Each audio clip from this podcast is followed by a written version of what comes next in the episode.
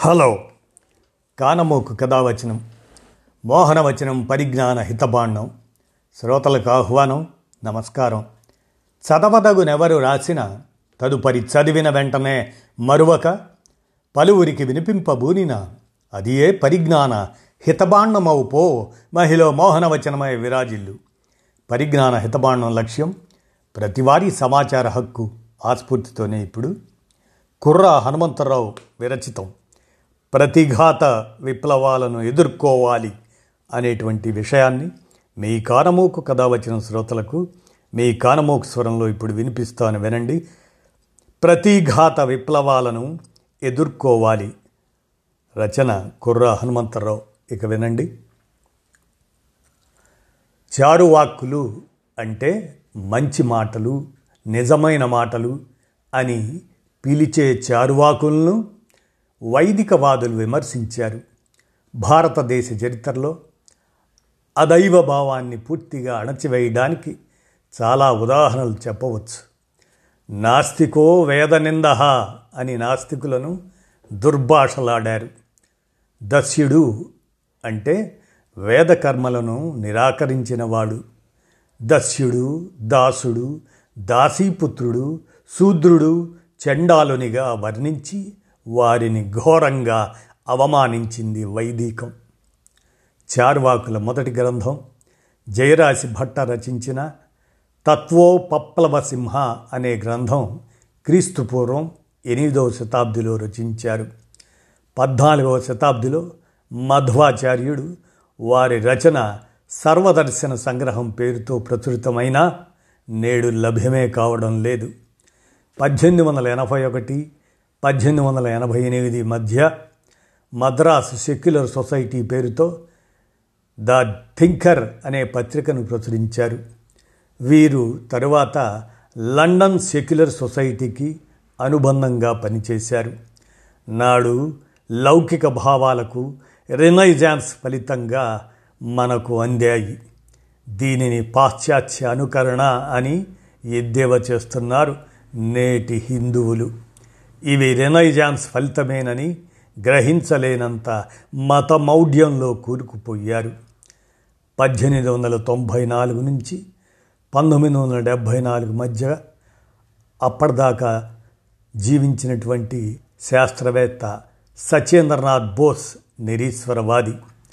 పద్దెనిమిది వందల తొంభై మూడు నుంచి పంతొమ్మిది వందల యాభై ఆరు వరకు జీవించిన మేఘానంద్ సాహా ఆస్ట్రోఫిజిస్ట్ శాస్త్రవేత్త ఆయన. పంతొమ్మిది వందల పది పంతొమ్మిది వందల తొంభై ఐదు అప్పటి వరకు జీవించిన సుబ్రహ్మణ్యం చంద్రశేఖర్ పంతొమ్మిది వందల తొంభై మూడులో నోబెల్ గ్రహీత నిరీశ్వరవాది ఆయన.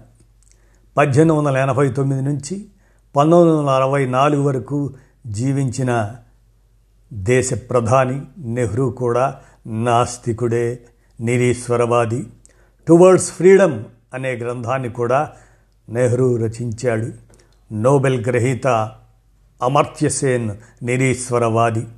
రెండు వేల తొమ్మిదిలో మీరానంద అనే రచయిత దేవతల సంత అనే పుస్తకం రాశాడు.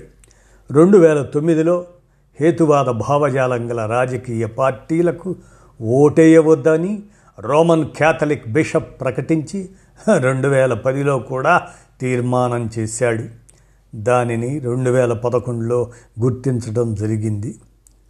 సూర్యుని ఇంద్రధనస్సును కూడా వేదకర్తలు వదలలేదు. సూర్యుని సప్తాశ్వుడు అనేవారు. వేదంలో అశ్వ అంటే కిరణమట. అంటే సూర్యుడు ఏడు రంగులు కలవాడని వేదకాలంలోనే చెప్పారట. అధర్వణ వేదం ప్రకారం ప్రకృతి దేవతలు ముప్పై మూడు మంది. ఐతరేయ బ్రాహ్మణంలో త్రయం స్త్రింశాదేవాహ అంటూ ముప్పై మూడు దేవతలను సమర్థించగా పారసీకులు వీరిని రతులు అన్నారు. అందుకే వేదంలోనే ఉన్నాయనే నానుడి ప్రబలింది. నాస్తిక గ్రంథాలు చాలా ఉన్నాయి. కానీ వాటిని వైదికులు పగబట్టి ధ్వంసం చేశారు.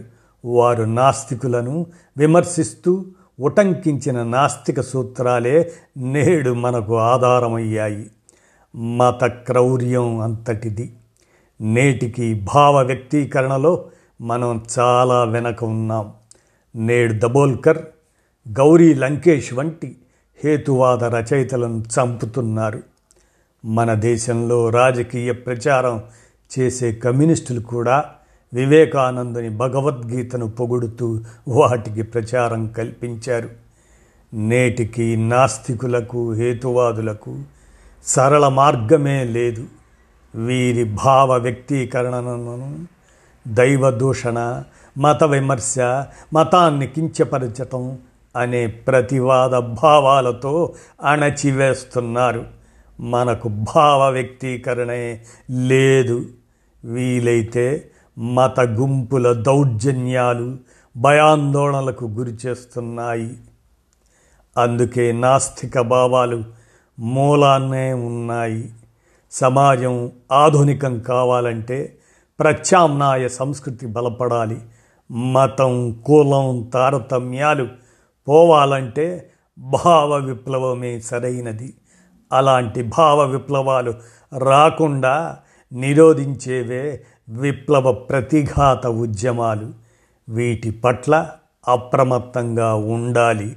సమసమాజం వైపు నడుద్దాం అని ప్రతిఘాత విప్లవాలను ఎదుర్కోవాలి అని పిలుపునిస్తూ కుర్రా హనుమంతరావు గారు విరచిత అంశాన్ని మీ కానమోకు కథావచనం శ్రోతలకు మీ కానమోకు స్వరంలో వినిపించాను. విన్నారుగా? ధన్యవాదాలు.